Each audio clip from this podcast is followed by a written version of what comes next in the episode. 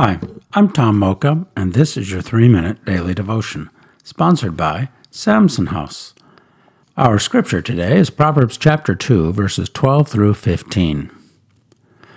Wisdom will save you from the ways of wicked men, from men whose words are perverse, who have left the straight paths to walk in dark ways, who delight in doing wrong and rejoice in the perverseness of evil, whose paths are crooked, and who are devious in their ways.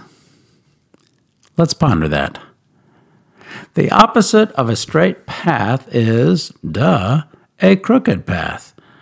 And if you find justice, fairness, knowledge, discretion, and understanding on the straight path, what do you think you will find on the crooked path?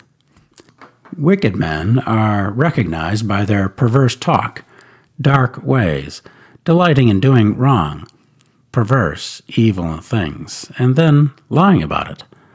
Not pretty, and yet, sadly, oh so common. Why is it then we often choose the crooked path? Even followers of Jesus tend to take the crooked path. There are two dominant misconceptions at play here. One is the straight path is boring and difficult. The other is the crooked path is more exciting. The truth is just the opposite.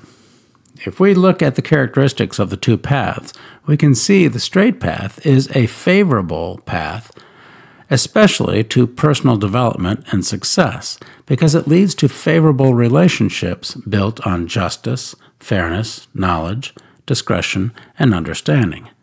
The crooked path, on the other hand, leads to failure and hardship because it is based on lying, rule, law breaking, and hiding from the truth, all of which lead to broken relationships. How do we follow the way of wisdom?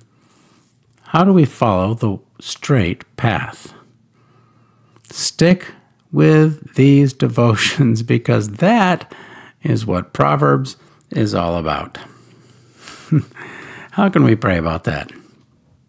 Let's ask the Lord to help us see the benefits of the straight path and give us the heart to want to stay on it.